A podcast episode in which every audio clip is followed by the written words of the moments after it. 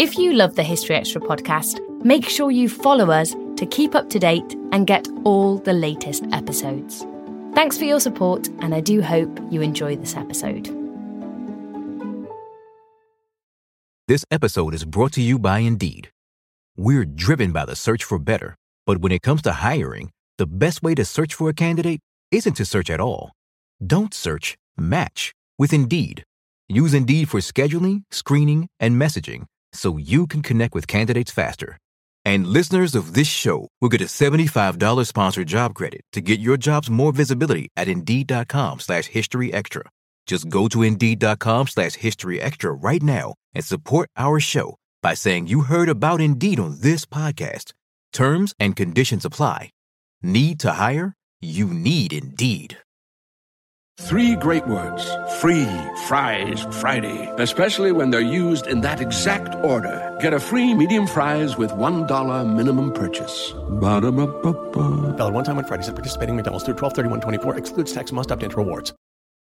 When you need mealtime inspiration, it's worth shopping Kroger, where you'll find over 30,000 mouthwatering choices that excite your inner foodie. And no matter what tasty choice you make, you'll enjoy our everyday low prices, plus extra ways to save, like digital coupons worth over $600 each week. You can also save up to $1 off per gallon at the pump with fuel points. More savings and more inspiring flavors make shopping Kroger worth it every time. Kroger, fresh for everyone. Fuel restrictions apply.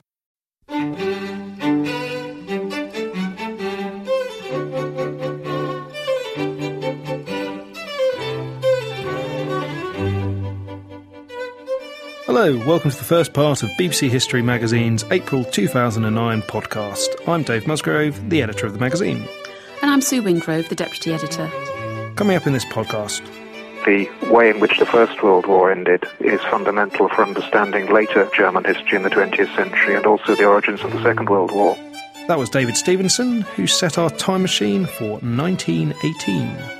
So to expect to work from really early childhood into your old age, and that's if you were lucky enough to have an old age, of course. And that was Louise Raw, who'll be telling us about the Matchgirls strike.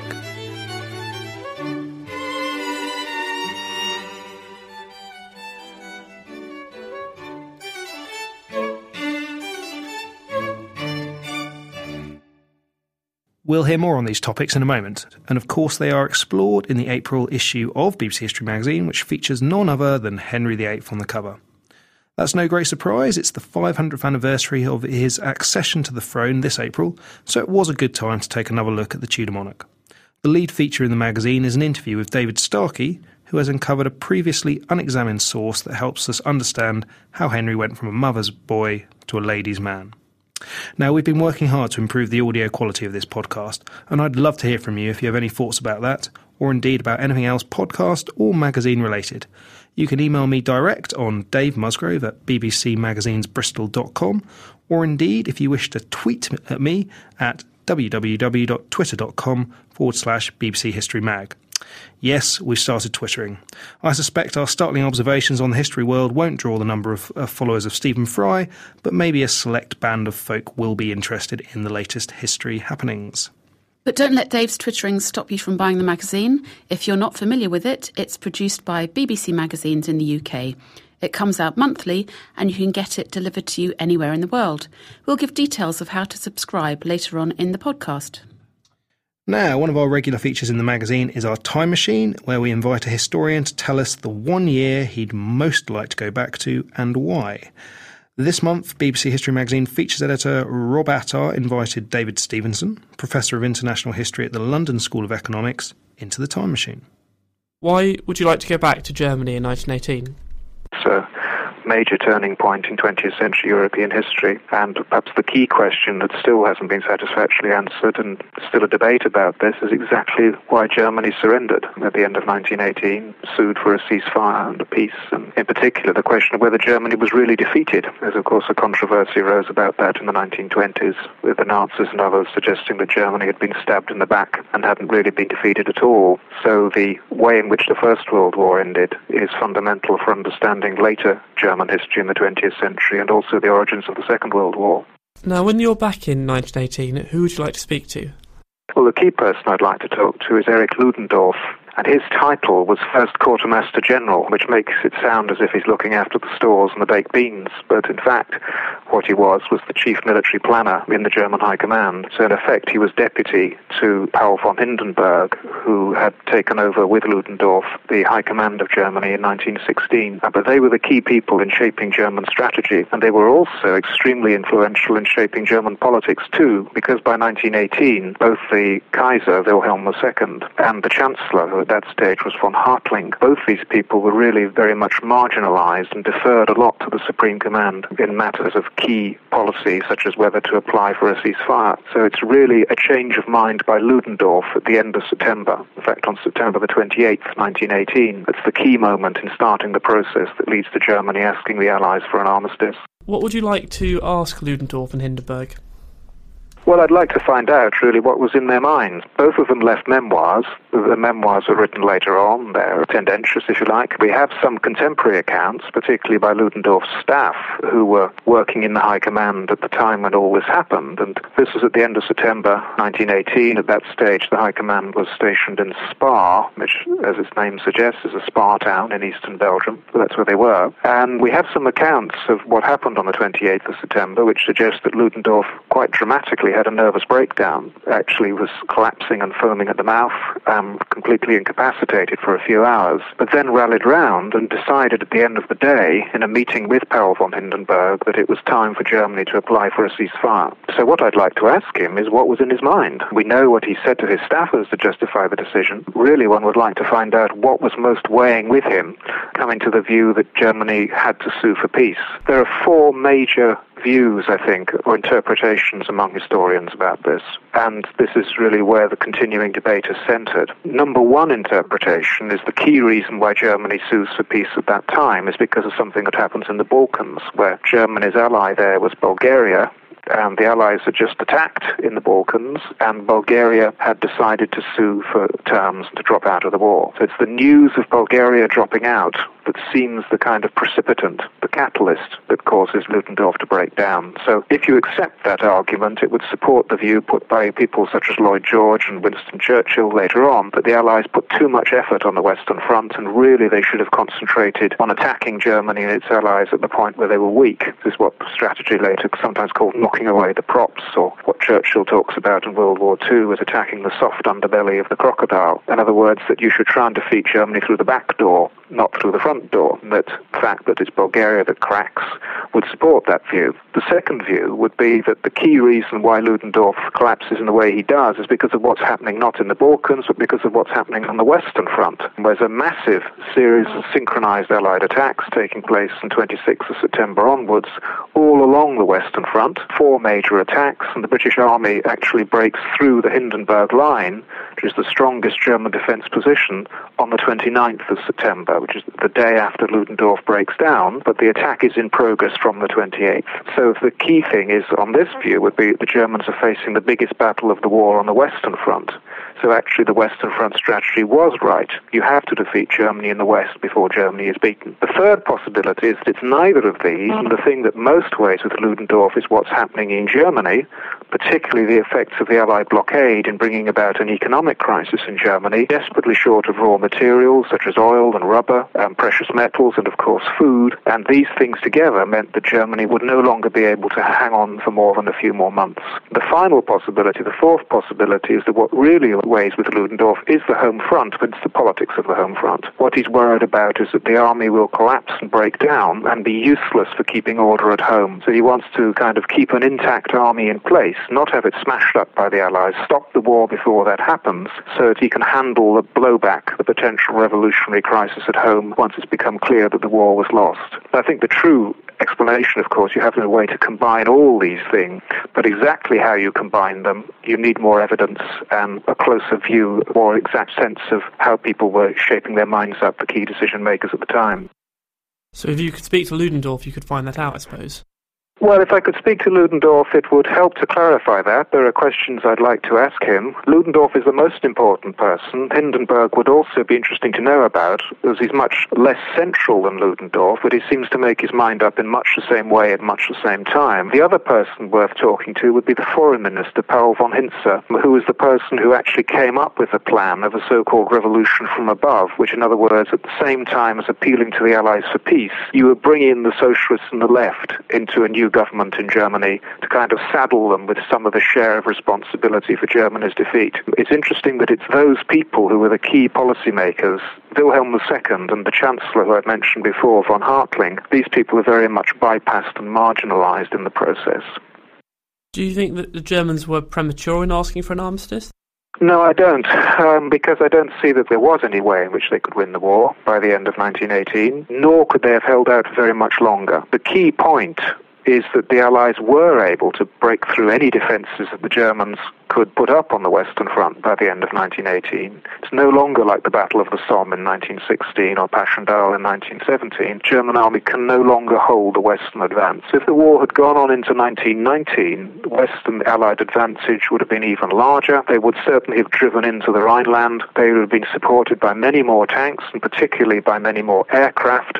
They're preparing a major bombing offensive against Germany's cities, and Germany's raw materials, in particular its oil, were running out. Once Bulgaria had gone, the Germans would no longer have access to Romania, which was their main source of oil, which would mean they would no longer be able to keep their air force in the air or their U-boats, their submarines at sea. So if the Germans had carried on, their situation would simply have got worse and worse, and their bargaining position would have got less and less. So there would have been no point in carrying it on. It would simply have been a waste of lives. But hypothetically, yes, they could have gone on into 1919, but there'd be no advantage for them in doing it. Were there many people in Germany who were in favour of carrying on the war? Well, one person, of course, is Hitler, who was in hospital in Belgium when he heard the news of the armistice and was completely shattered by it, and he talks about this in Mein Kampf. The other person, interestingly, is Ludendorff himself, who actually changed his mind. What happened was that Ludendorff first badgered the German government into appealing for a ceasefire at the end of September, early October, but then, in the middle of October, he gets second thoughts, particularly once it looks as if the Allied terms are going to be much more severe than he'd expected. And what he'd hoped was that he could go to America. The American President Woodrow Wilson was seen as a kind of soft touch who would be moderate in the terms he would demand. They kind of split America off from the people in Britain and France who were much tougher. Now, it doesn't work like that. By mid-October, it looks as if Germany is going to get much tougher terms required from the Allies than it originally thought, and then Ludendorff changes his mind, argues that Germany could keep fighting. It's at that stage that the politicians and Wilhelm II actually get sick and tired of him, lose all confidence in him, and the way in which his career ends is that Wilhelm II sacks Ludendorff while ordering Hindenburg to stay. That's on the 26th of October 1918, so Hindenburg did stay, but those two men never spoke to each other again. Permanent rift between them after that. Ludendorff went off into exile in Sweden. And famously, I suppose, Ludendorff and Hitler then teamed up later on. Yes, they did. That's right. Ludendorff comes back to Germany in the early 20s, greatly admires Hitler, is involved in the Munich Putsch of 1923, and later served in the Reichstag, the German parliament, between 24 and 28. He was elected as deputy for a front group, which included the Nazis. So in the mid and late 20s, he did support Hitler, though interestingly, later lost his enthusiasm for Hitler as well. It's actually when Hindenburg, as German president, brings Hitler in as Reich Chancellor in 1933, Ludendorff wrote to Hindenburg saying that this would be a disaster and that history would curse Hindenburg for having brought Hitler into office because this would prove to be a catastrophe for Germany. He was sympathetic with Hitler as a nationalist in the 1920s. In the 1930s, he changed his mind when Hitler actually tried to patch things up in 1935 and offered Ludendorff a field marshalship. Ludendorff rejected it, refused it. When you're back in 1918, are there any other historical debates you'd like to settle? Well, I'd also like to talk to people on the Allied side. Germany is the centre, of course, because the Germans, if you like, take the initiative in asking for a ceasefire, but it needs two sides. The Allies also have to agree to grant one. We have a lot more information, of course, about the British because they had extensive debates in cabinet, so we know the kind of thinking that was taking place among David Lloyd George and his colleagues in London, but we know much less about the American president, Woodrow Wilson, who didn't write very much down, didn't talk to people. So it would be extremely interesting to interview Woodrow Wilson and to see what was in his mind in November 1980. 18, in particular, why did he stop the war at a moment when it looked as if the Allies were winning? Why didn't he go on into 1919? Because if he'd gone on into 1919, America would actually have dominated the Allied war effort much more than it did in 1918. They were planning to have 4 million American troops across in Europe by 1919. So in many ways, it would have made sense from his point of view to carry on. Now, I mean, I have my views about why he stops the war at the time when he does, and I think it's particularly because he was worried about growing nationalism and support for the Republicans within America, which would weaken him as someone who was trying to end the war on a fairly moderate basis. But that's not something that I can prove on the basis of the evidence that we have now. The other thing I think he may have been very worried about was just the sheer cost of the war and the expense of it, which was much more than he'd originally expected. But again, that's something you could only find out really by talking to him, and hopefully he would give honest answers. We don't always realise just how much our negative thoughts and experiences stick with us and weigh us down. You may find your brain constantly running through a highlight reel of bad moments. That comment your friend made last week that hurt your feelings, that frustrating thing your mum does, or that silly thing you said in a meeting. Maybe it's time to get it all off your chest, whether it's a tiny annoyance or something much bigger. Talking about it can give you some relief and lead you to a potential solution. That's where therapy comes in. It's a safe space to share whatever's weighing you down and learn to process it so your internal highlight reel can focus on the good stuff. And BetterHelp offers affordable online therapy on a schedule that works for you. Connect with a licensed therapist by text, phone, or video call. Start the process in minutes and switch therapists anytime. Let it out with BetterHelp. Visit betterhelp.com/historyextra today to get 10% off your first month. That's BetterHelp, BetterHelp.com/historyextra. This episode is brought to you by Indeed. We're driven by the search for better, but when it comes to hiring, the best way to search for a candidate isn't to search at all. Don't search, match with Indeed. Use Indeed for scheduling, screening, and messaging so you can connect with candidates faster. And listeners of this show will get a $75 sponsored job credit to get your jobs more visibility at Indeed.com/History Extra. Just go to Indeed.com/History Extra right now and support our show by saying you heard about Indeed on this podcast. Terms and conditions apply. Need to hire? You need Indeed. That was Rob Attar talking to Professor David Stevenson, whose most recent book is 1914 to 1918, The History of the First World War. If you want to know more about the First World War, our November 2008 issue was a 90th anniversary World War I special. You can still get hold of a back issue of that by calling 0844 844 0250 if you missed it first time round. And that number, by curious serendipity, is also the number of our subscription hotline. Sue, perhaps you could enlighten us about that.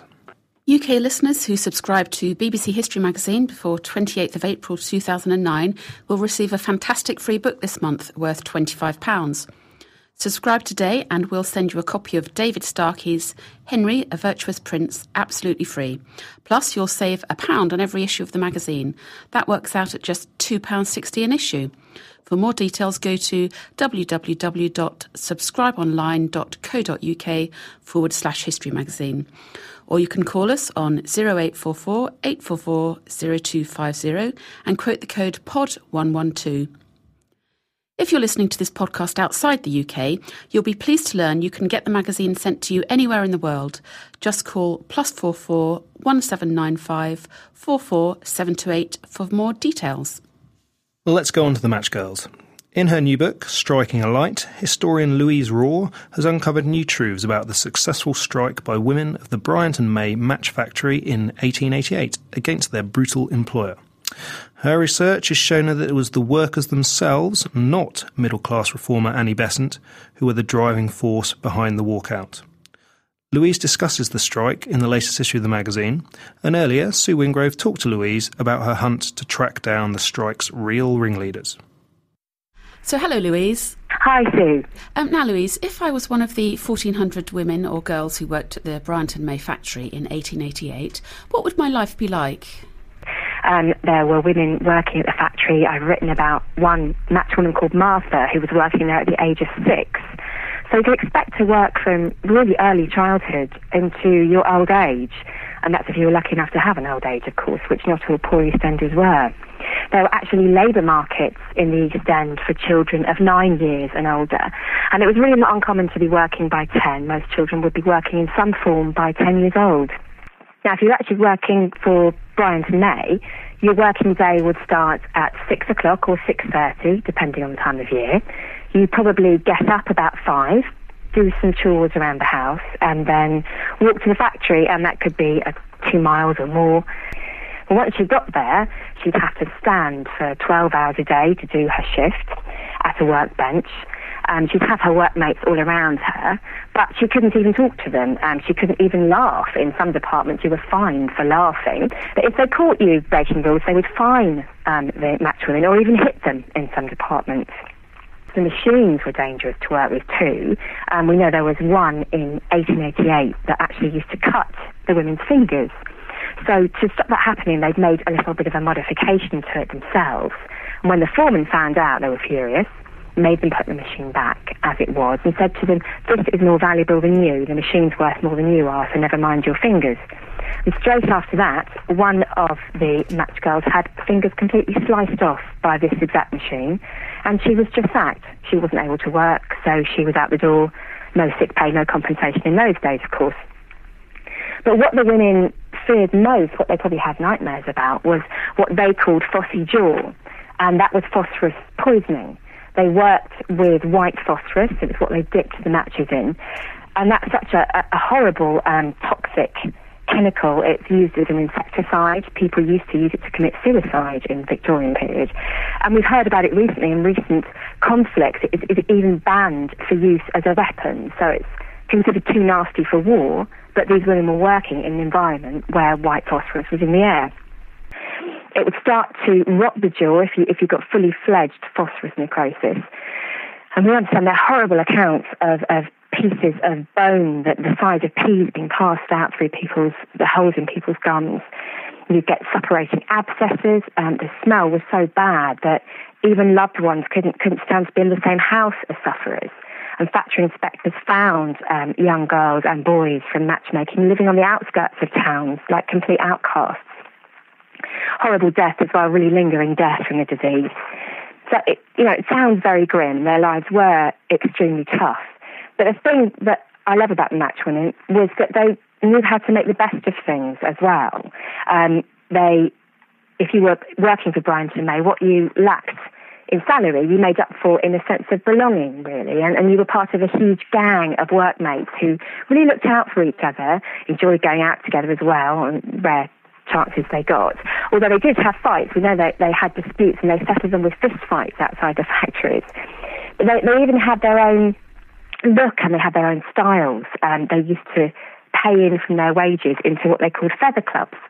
And these were to buy themselves the fanciest hats they could possibly club together and get, with great big feathers on them. And they'd share them around. So if you had a date with a docker on a Saturday night, you'd get the best hats. And then next week it would be someone else's turn, and so it went on. They were really known. I found accounts from middle-class people saying they were known for their high spirits. In fact, middle classes didn't really like it, the way they behaved at all. They weren't the decorous Victorian ladies or very quiet, humble, poor people that they should have been at all. So we've got a picture of these women having incredibly hard lives, but very high-spirited. Now let's move on to the strike and the events leading up to the strike. So you've described what happened in the factory, and then the middle-class reformer Annie Besant came along. She wrote an exposé in 1888. Now, she's always been presumed to have urged the girls to go on strike, but as you show in your book, that's not actually the case. So what was the extent of her involvement in the affair? Right, yes, you're absolutely right. It's always called Annie Besant and the matchwomen strike when it's written about. In fact, some people, when I do talks, think that she actually was a matchwoman, that she was a member of George Bernard Shaw's Fabian Society, one of the socialist groups in London. And yes, she did. She went down to the factory. She was at a Fabian meeting in June of 1888, and there was comment and discussion about female labour in the East End, about Bryant and May, who were apparently paying huge dividends to their shareholders, and they were 20% return on your investment. You wouldn't get that nowadays. But their wages they paid to their work people were supposed to be really low, sort of starvation wages. So Besant said she would go on and investigate this. She had her own work and paper called The Link, which she published with another Fabian. She went down to the factory and outside the gates waited until some of the girls came off shift, spoke to them and wrote about what they told her, the terrible working conditions, the dangers of Fosse Jaw, how badly they were treated and how low their wages were. It was published under the wonderful, resounding title of White Slavery in London, and it had a tremendous impact because Bryant and May was such a respectable company, they were such a household name, they were, you know, eminent Victorian gentlemen, they weren't supposed to be treating their workers like this. They had quite a cosy reputation. And a lot of their shareholders as well were clergymen and Liberal MPs, you know, really establishment figures. So certainly that really did cause an outcry. And it was shortly after, a few days after that, that the strike began. So everyone concluded then that they'd been made to come out somehow. Somehow Annie Besant and the Fabians had whipped them up and into a frenzy and made them come out on strike. But the mechanics of that would actually be incredibly difficult, how you would persuade 1,400 women who were absolutely dependent on every penny they earned to risk the sack, well, almost guarantee the sack and walk out. That's where I started, really. I thought, well, that's really interesting. I wonder, you know, what was the speech that Annie Besant gave and what tactics did they use? It's impressive stuff. I looked in all the main Labour histories, and they do talk about the strike. It's more or less a line or two, Annie Besant began the strike. I couldn't find anything that told me exactly what had happened. And that's when I went down to the Bryant and May Company archives, which are just wonderful. These huge succession of enormous cardboard boxes. In Bryant and May, these guys just kept everything. They couldn't throw anything away, which is fantastic for me. You can find records of what they were actually saying and thinking at the time of the strike. It's all there. And I found quite early on, you know, with some evidence that made me think things just weren't as they seemed. For example, the biggest clue was they'd recorded a list of people they thought were ringleaders, in other words, these 5 women and girls that they thought had started the strike. I started with these 5 names. I went to there's a register, strike fund register, in the TUC archives at London Metropolitan University. That shows everybody who went on strike and who received money from public donations mostly. And sure enough, there were these 5 names. And that's where it really started for me. I started looking at newspaper accounts from the time, which is always fascinating, and found that reporters were coming down from the Star newspaper, which was a more serious version, more political version of the paper that's around today, and talking about meeting and seeing speeches by the women who started the strike, and one in particular who they said was a pale little person in black and very popular with her workmates who had begun the strike. She'd been sacked, she'd refused to speak out against Annie Besant's article as the foremen were demanding they all do. She was sacked on a pretext, and the women then walked out. And again, you think, well, if this strike was planned from the outside, how could this be that it was spontaneous and the result of a sacking as well? They couldn't have predicted that Bryant and May were going to sack this girl, surely. And the more I went on with my research, the more I found that evidence that just turned the whole history of the strike, as I've been taught it, completely on its head. I found the real story as well was much more exciting and much more interesting and colourful, as well as more historically important. Louise, would you be able to name the ringleaders for us? Yes, they were Kate Slater, that's not Cat Slater, the famous EastEnders character, Kate Slater, Alice Vance, Jane Wakeling, Mary Driscoll and Eliza Martin. Those were the names that Bryant and May had given as troublemakers. Okay. So you started following up and you eventually tracked down some of their descendants, I believe. And my real first stroke of enormous luck was when I was doing a talk at the museum in Docklands. I'd finished and people had come up to talk to me, and I still had the backdrop of the best-known picture of the 5 match women outside the factory on strike. And the woman, I suppose she was about fifth in line to talk to me, and she said, oh, very, very, very quietly, yeah, I just thought I'd let you know, I think that's my grandmother, pointing at the photograph of you. And Joan Harris, as it turned out to be, was the granddaughter of one of the women in the photograph, who turned out to have been also on the Bryant and May list, Mary Driscoll, and also turned out to have been on the Union Committee that the girls elected on the first day of the strike, I was able, with help from another matchworker's grandchild, to find the names of all that union committee. So this was fantastic. I then did a talk at the Ragged School Museum in London, and two more grandchildren were in the audience of matchmakers. So this was just more than I'd ever expected, not just descendants of matchmakers, but people that had actually known these women. And also, two of them had been on the Bryant and May troublemakers list. So it's just fantastic. And they really helped me to bring the women to life and give them a voice. They weren't just nameless faces in a photograph. They were real people who had children and grandchildren and lives after the strike. And that really is the sort of thing which is absolutely invaluable when you're doing a history of this kind. Louise, that's an amazing story. And finally, perhaps you could just tell us, why is this strike an important event for Labour history, and why should we remember it? Well, what's so interesting, of course, if you read most of the Labour history, I'll tell you it isn't very important, but it was at a time when important things started to happen, but that of itself it is not really a big deal. The Dockers' strike, the Great Dock Strike as it's called, the year afterwards in 1889, only started a mile or two away from the factory, but it spread to encompass the whole of London and spread nationally as well. Hundreds of thousands of people were out on strike. And that was really important. Before that, there'd been no labour movement, no trade union movement as we know it. Workers' conditions were often absolutely dreadful, industrial workers like the matchwomen in particular, and nobody was really there to help them. Unions mostly represented the best of, the most skilled craftsmen, the elite really, and they were like trade associations looking after their members' interests.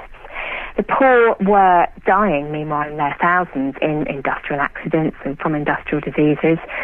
A small amount of people were doing extremely well, of course, at the height of the glittering Victorian Empire, but the vast majority of people were living in terrible conditions and nobody was standing up for them. The poor were regarded really as being to blame for being poor. They were lazy, they were drunk, they were shiftless, they were immoral, and so on. After this wave of strikes and new unions that formed, this perception really changed. People saw that actually these were decent people, they wanted a fair day's work for a fair day's pay. It really changed perceptions of the working classes. Now, the matchwomen's strike was a really unusual victory by workers like this, who had no union, who had no contracts, no job security. Historians say, well, yes, it did begin in the same part of London and it was before the Great Dock Strike, but it wasn't really important because Annie Besant made them come out on strike. So they were just puppets, really, of the middle classes. I think there's an element as well of perhaps not being able to accept that very poor, very young women were just capable of doing this, of standing up for themselves and for each other. But there's so much evidence when you go back to it with an open mind that this wasn't the case. Actually, the Dockers went to the Matchwomen's Union, the largest union of women and girls in the country, formed after the strike, in 1888, and they asked them for help and advice. Throughout the strike as well, to go back and read the speeches of the Dockers leaders, they're constantly using the example of the matchwomen to spur their men on. They're saying, don't give up, remember the matchgirls. I've also found with the matchwomen whose families I've looked at that a huge amount were directly related to dockers. Matchgirls and dockers traditionally got married. So they're living in the same houses, if not they're living in the same streets. They're such close communities of workers. It's hard to see how the matchwomen could not have inspired and influenced the dockers. And thanks to Louise Raw, whose latest book, Striking a Light, The Truth About the Matchgirls Strike and the Women Behind It, is published by Continuum in May. And that brings us to the end of this podcast from BBC History Magazine. You might want to check out our website, where you can download previous podcasts. The address is www.bbchistorymagazine.com. And before we go, let me just tell you, you've been working very hard recently, aside from putting together what I hope you'll agree is a great April issue, plus recording these podcasts and all this twittering nonsense. We've also found some spare moments to produce a special Historic Days Out magazine, which features ideas for 244 historic places in the UK that you could visit this summer. It's only on sale in WH Smith's. It will be on the shelves from the 2nd of April. It costs $5.99, and it's got a glorious photo of Urquhart Castle on the shores of Loch Ness on the cover. The second of our April podcasts will be live on the 16th of April and will feature interviews on the wives of Henry VIII and the Amritsar massacre of 1919. So do listen in.